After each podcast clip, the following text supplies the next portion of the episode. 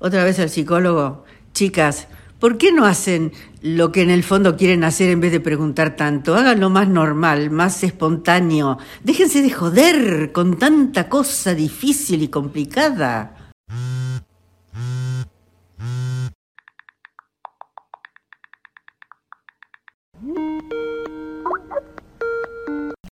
Uf, dale, boluda, estás muteada. La perdida. Salud mental. Es el estado de equilibrio que debe existir entre las personas y el entorno sociocultural que los rodea. Incluye el bienestar emocional, psíquico y social e influye en cómo piensa, siente, actúa y reacciona una persona ante momentos de estrés. ¿De dónde corno sacaste la definición? Dame fuente verídica, Juana.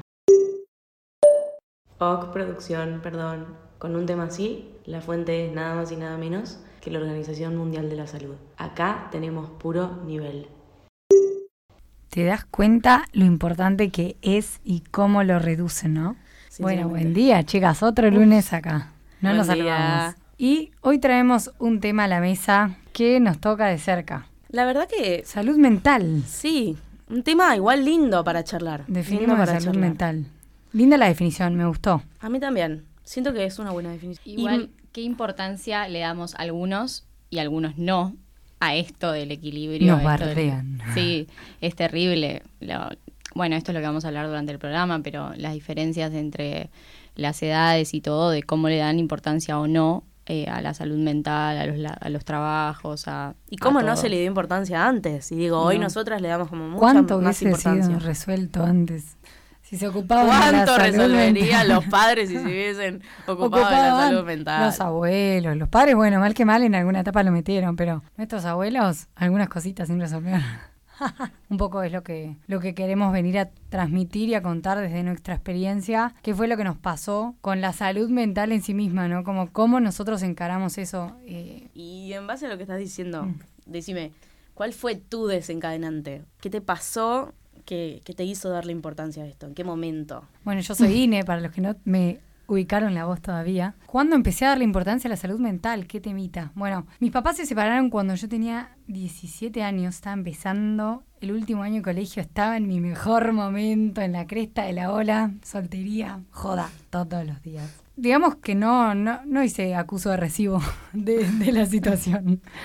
Hasta que, bueno, nada, salí de joda todo el año, lo esquivé, la verdad que lo esquivé. Hoy veo que lo esquivé, ¿no? Nada, como yo soy la hermana más grande de cuatro. Así que nada, como que con el tiempo, cuando llegué acá a Buenos Aires a estudiar, yo soy de Madariaga, eh, y cuando vine a estudiar decía, bueno, había algo que me hacía ruido, ¿viste? No, no sabía bien qué, yo nada, también vorágine, pendeja, no entendía un carajo qué pasaba la vida, qué quería, ni idea. Siempre ahí esquivándole a, lo que tenía que encarar. De repente me entero que mi psicóloga, en verdad mi psicóloga no, la persona con la que yo había hecho test vocacional allá en Madariaga, se viene a vivir a Buenos Aires. ¿Por qué me enteré eso? No me lo pregunten. Me enteré y digo, bueno, a ver, la escribo. Ay, ¿para qué? Bueno, años y años de terapia, resolviendo cosas.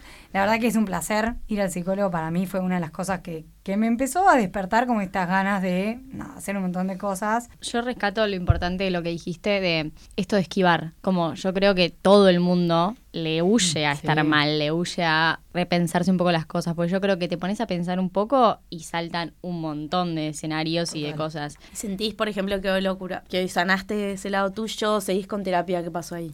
Sí, hice muchos años de muchas cosas, muchas cosas desde acupuntura hasta reiki, la clásica. carta astral, o sea, no, esquivé una. Reanimar los chakras. Había todo. todo todo por alinear, así que encaré todo lo posible. Eh, no sé si lo tengo resuelto, creo que no tenemos nada además no en la vida. No es menor que el tema del miedo y la, el sobrepensamiento o, la sobrepreocupación de las cosas genera un cuadro de ansiedad en los jóvenes. es una realidad. Sí.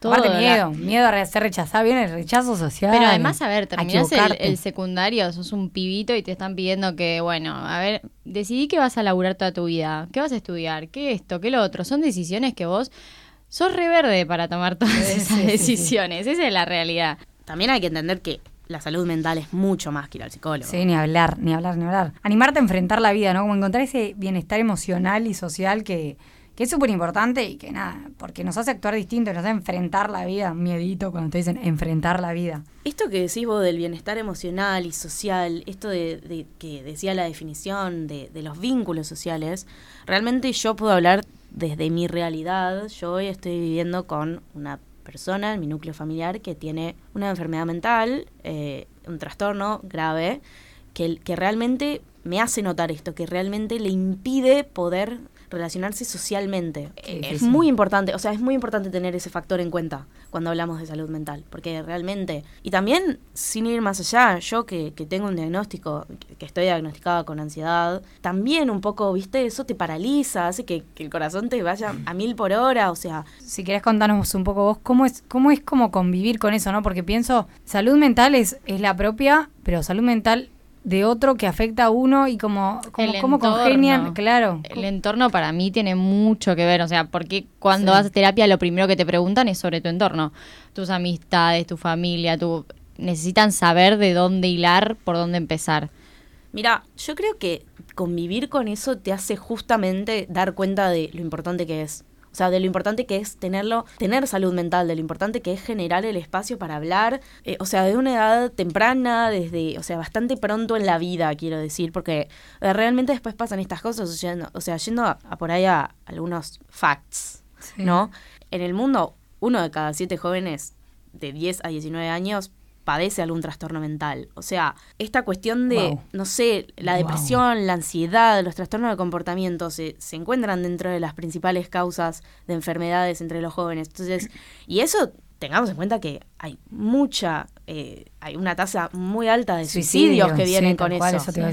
es un tema que en el mundo se trata bastante. Entonces, el hecho de no ocuparse de los trastornos mentales, o sea, de los trastornos de salud mental desde jóvenes, tiene consecuencias que se extienden a la edad adulta y perjudican toda esta serie, perjudican lo social y perjudican la salud física y, perjudican, bueno, la salud mental a largo plazo, obviamente. La persona con la que convivo no tuvo un tratamiento psicológico desde una edad temprana, no supo, no sabe, que no sabía cómo abordarlo, nadie le dijo nunca. Entonces, digo, qué importante por ahí hubiese sido, ¿no? Que lo tenga desde ese momento y por ahí ahora llegaba diferente a este momento de su vida. Y yo, por otro lado, que sí tengo un, diagnóstico de ansiedad, la realidad es que nunca me dieron medicación y quizás por algo es. Por ahí es porque tuve la oportunidad de hacer un tratamiento desde una edad más temprana. Y por ahí eso, que yo haya empezado, no sé, por ejemplo, a los 15 años, que también, no sé si es tan temprano, pero bueno, sí, es adolescencia, es como el auge de los problemas.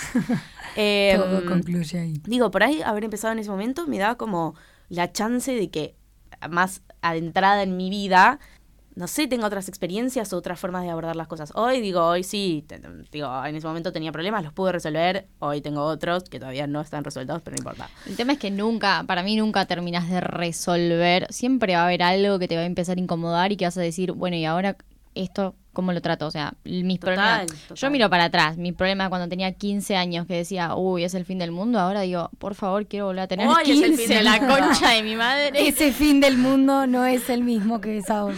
o sea, déjate de joder. Total, sí, sí, sí. O sea, estoy de acuerdo, sí. Chicas, se están yendo de tema. Viejo, no hay tiempo. Puta que lo parió. Volvemos una vez que empezás a terapia y todo, ves ciertas estructuras familiares o cosas que decís, esto es medio raro, pero ¿por qué? Porque vos, con la edad que tenés, te lo replanteás. ¿Por qué? Porque vas a terapia, porque te interesa, porque ciertas cosas. Hay otra gente que no le importa, entonces cuando llega a los 40, a los 50, empieza a darse cuenta de todas cosas que uno se dio cuenta a los 20, ponele. Bueno, eso es lo que, lo que nos pasa de por qué la generación nos trata como, uy, no se nos puede tocar, no sé, no sé qué. No, no, me toques. No, no el, psicología no. Ah, bueno, el psicólogo de tan chico, no te van a entender porque realmente ellos no encaraban, era, vivían en piloto automático, digamos, no, no daban lugar al replanteo. Había otras preocupaciones. Sí, la verdad que, que es un tema como que, que trae mucho y bueno, por eso vamos a, a traer esta invitada. Así que adelante. Vamos a presentarla. Ella es Agus, es la hermana, de Ine. Eh, ella es, está por recibir de psicóloga, eh, está haciendo una tesis muy interesante sobre cómo o el por qué en realidad hay que incluir la salud mental desde edades más tempranas, así a rasgos generales ella nos podrá contar un poquito mejor. Hola Agus, ¿cómo va? Buenas, ¿cómo están? ¿Cómo te trata el Muy lunes? interesante la charla. Muy bien, muy bien, por suerte. Empezar con, con esto está muy bueno. La verdad es que soy una apasionada de la salud mental, así que... Contanos, Agus, primero un poco así rapidito, ¿de qué se trata bien tu tesis, que es como por ahí tu trabajo más reciente?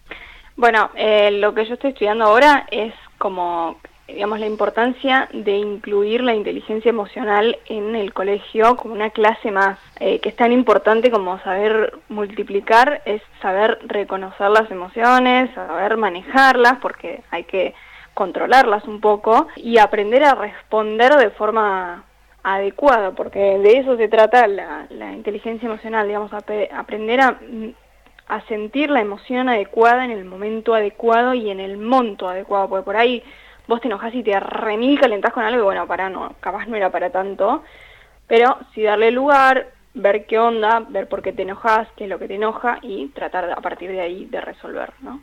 Que a veces callamos, de que a veces como que lo apagamos, le huimos, y pues sí, porque a nadie le divierte como ir ahí a la bosta de, de, nuestros peores miedos, de nuestras, o sea, nuestras sombras, pero hay que hacerlo tarde o temprano porque en algún momento eh, sale eso, ¿viste? Como que siempre está ahí pujando por salir, entonces si vos no lo hablas, si vos no lo tratás o algo, por ahí te enojas con la persona equivocada, o por ahí, eh, qué sé yo, te, te pasa que, que te sale por el cuerpo. Este, eso, no le ha pasado de tener como alergias mm, o sí, este, alergias, cuestiones alimenticias, tipo intolerancia a la lactosa, por ejemplo, son cosas que tu organismo te está diciendo, hay algo que no me estoy bancando. Y bueno, ¿no? o sea, eso es lo que viene a decirte esa enfermedad. Entonces, como que por algún lado sale y es importantísimo aprender a hablar, que es lo que decían antes de, las generaciones, es como que esta generación lo larga todo, eh, generaciones anteriores no alargaban nada y así así estamos, ¿no? Eso vinimos como arrastrando. Nos bardean por eso y y nos dejaron un muerto. Sí, yo siento que, aún siendo de esta generación, siento que aún arrastramos un montón de cosas. Pero yo te quería preguntar, Agus, que considerás que, bueno, porque antes decíamos que, por ejemplo, la depresión, la ansiedad, trastornos del comportamiento, eh, se encuentran entre las principales causas de enfermedad entre los jóvenes. hablar.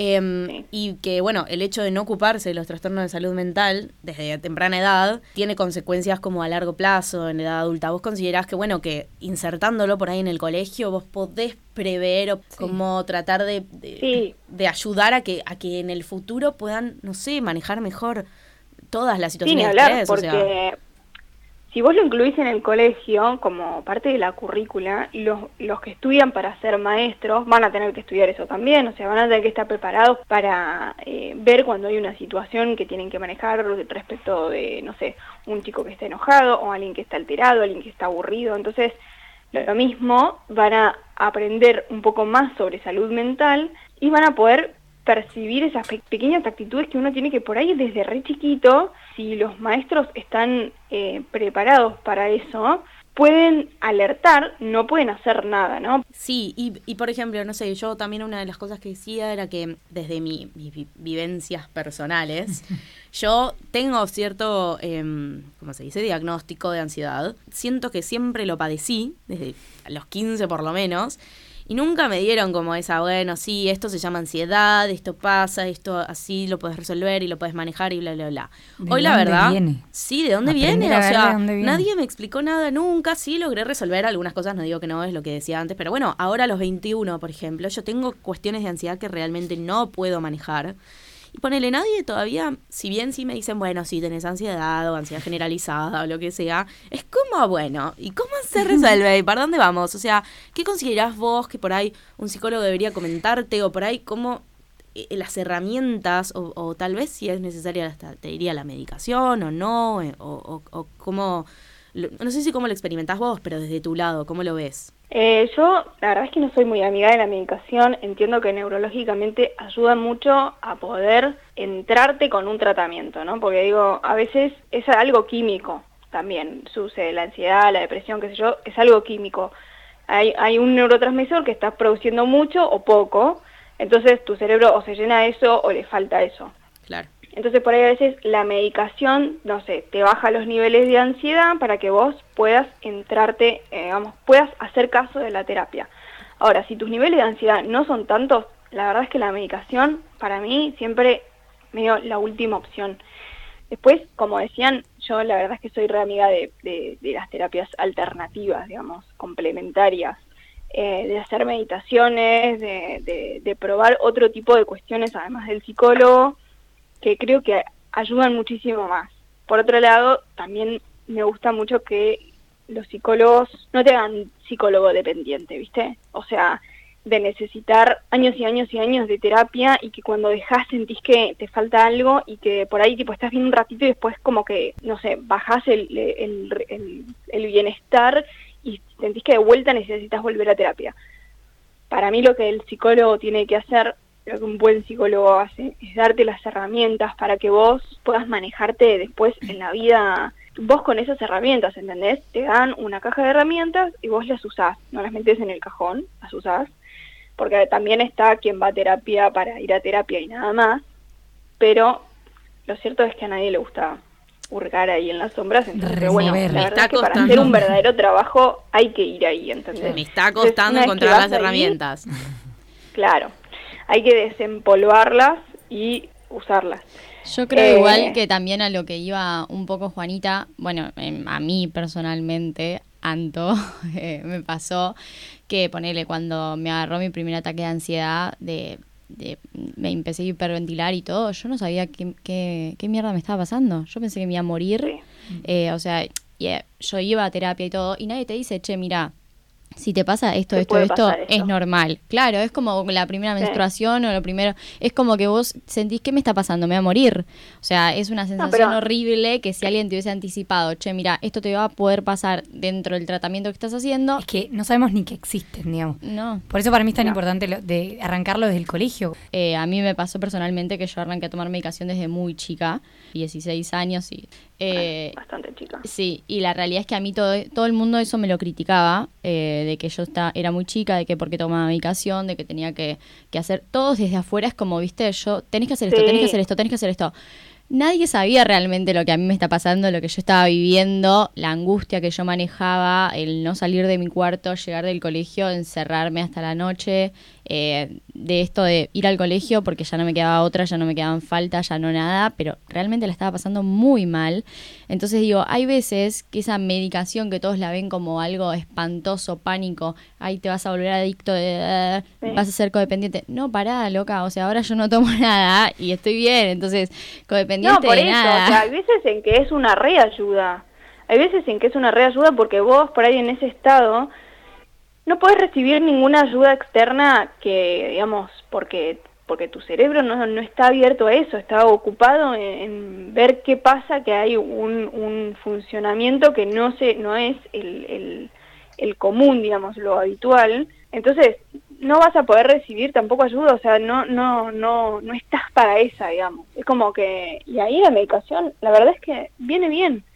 De hecho, es ponerle en ansiedad, que se ha intentado muchas veces, eh, se, se, hicieron miles de estudios para decir, bueno, por ahí en vez de medicación es mejor eh, meditación y nunca dieron positivos esos resultados. O sea, se ha probado mil, mil tratamientos para la ansiedad y el mejor sigue siendo la medicación.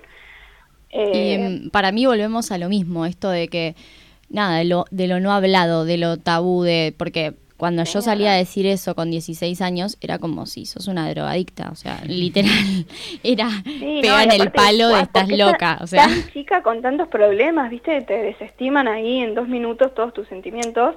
Bueno, pará, sí, lo siento. Eh, o sea, es algo que me pasa, no estoy contenta con esto, no me divierte a mí tampoco, pero bueno, me está pasando. ¿Cómo sentís que podemos como detectar capaz estas cosas de o de ansiedad o de miedos en la diaria, en la rutina, en las cosas que, que hacemos en el día a día que decís, bueno, a ver? Eh, para mí lo más importante es como bajar, bajar el ritmo, ¿no? Porque uno también en, la vorágine de la, de la rutina es como que no te das cuenta ni qué sentís ni qué respondés, viste que a veces por ahí respondés impulsivamente y al toque decís, uy, pará, me fui a la mierda. Es como que tenés que eh, bajar un poco los decibeles como para poder ir percibiendo tus emociones, ir percibiendo qué es lo que te pasa, sobre todo también uno se da cuenta que cada emoción repercute en lo físico, ¿no? Eh, cuando estás, eh, no sé, avergonzado, por ejemplo, te da calor, te pones colorado, te transpiran las manos, lo mismo pasa cuando tenés ansiedad o cuando tenés miedo, son como medio parecidas, pero digo, hay una, una, una alerta en el cuerpo que te está diciendo, hay algo que estoy sintiendo. Entonces, aprender a leer eso, eh, aprender a codificar las emociones, a ver qué te viene a decir esa emoción, qué es lo que tenés que hacer, si tenés que marcar un límite, si tenés que eh, protegerte por alguna razón, si tenés que bajar un cambio para elaborar una pérdida, para elaborar un, duelo de algo, que un duelo no significa se murió alguien, o sea, también puede ser no, ser amiga un vínculo. Eh, sí, tal cual. Aprender a, a eso, como a darse cuenta lo, que pasa es que es como información, es saber ponerle, eh, aprender a leerse, bajar un cambio, ver qué, qué te pasa, este, por ahí a la noche decir cómo me sentí hoy, ¿entendés? Como decir, hoy a la mañana estaba contenta, después me pasó esto y me puso de mal humor, bueno, ¿por qué me puso de mal humor esto? Eh, ir como haciendo una pequeña lectura cada día de lo que nos va pasando para aprender a detectarlo más en el momento en el que pasa. Eso es una inteligencia increíble. Y después aprender a responder en vez de reaccionar, como ir de a poco. Y para mí lo más importante es leer lo que tengas ganas de leer. O sea, si querés que sea un posteo de Instagram, puede ser. Pero leer te da vocabulario y el vocabulario te da herramientas para expresarte. Entonces, por ahí a veces siento algo, pero no sé qué es lo que siento. Y al final es como que no lo estás pudiendo alargar, ¿entendés? Eh, en cambio, si tenés el vocabulario para decir lo que sentís exactamente, eh, hay más descarga, porque la palabra descarga, o sea, es lo, es lo mismo que pegar un golpe en algún momento que hoy no está bien visto, entonces hablamos, descargamos con eso, pero en algún momento hay que descargar, porque si no, todo eso se, se mete ahí en el cuerpo y sale por por cualquier lado, que es lo que decíamos hace un rato. digamos, en esto de la mano de saber de qué se trata, leer, poder detectarlo, poder decir. Decodificar, decodificar las emociones. Ay, bueno, hay una terapia que se llama biodecodificación, que es tremenda. pero yo me quedo con esa, me, gustó eso, realmente. Muy interesante, Agus. Gracias. Te agradecemos mucho. Nos vemos. Gracias por todo. Chao. Chao. ¿Qué nos quedamos de todo esto, no? Yo para cerrar tomo eso que decía Agus, como esto de decir, eh, hacer terapia y todo, pero ¿para qué? Para llevarte herramientas, para poder practicarlas, para poder tomarlo en tu vida de día a día. Sí, si estas herramientas, si se te son brindadas, yo me quedo con un montón de cosas, me encantaron, pero digo, una de esas cosas y otra cosa, de codificación emocional, leerse uno mismo, totalmente. Y, y lo que decíamos al principio, al principio, equilibrio, ¿no? Como encontrar en el equilibrio, para mí es siempre termino todos mis problemas diciendo, sí, en fin, encontrar el equilibrio. Es como que ya lo tengo como espicheado, pero es que realmente siento que es así. El equilibrio. Es encontrar el equilibrio entre lo que nos pasa, entre lo que nos podemos hacer, lo que nos da la cabeza, lo que nos da el corazón, lo que nos da el cuerpo, porque como decíamos, el cuerpo larga todo. Entonces, de la mano de esto, les quería recomendar, les queríamos recomendar un podcast de una psicóloga que se llama Marina Mamoliti, lo tienen, se llama Psicología al Desnudo que habla un poco de, generar hábitos para, para darle lugar, para descansar, para encontrar todos estos espacios que te permitan, como, como decía Gus, como encontrar estas respuestas o, escucharse a uno mismo para poder salir a la vida. Pausar un poco la cabeza. Pausar un poco la cabeza. Así que, siete hábitos de Marina Mamoliti, Psicología al Desnudo. ¿Es real que solo tienen un podcast para recomendar? Dale. Ah, con chinchina. Va. Bueno, entonces agregamos cuatro libros para complementar que son cuasi obligatorios. Los cuatro acuerdos de Miguel Ruiz, es un librazo, El poder de la hora de Echar Tolle y dos de Enrique Corbera, somos medio fan, que son Dejar ir y Encuentros con mi alma. Tomen nota porque son todos increíbles. Téngalo en cuenta. Apuntemos al bienestar emocional y nos vamos. Gracias por todo.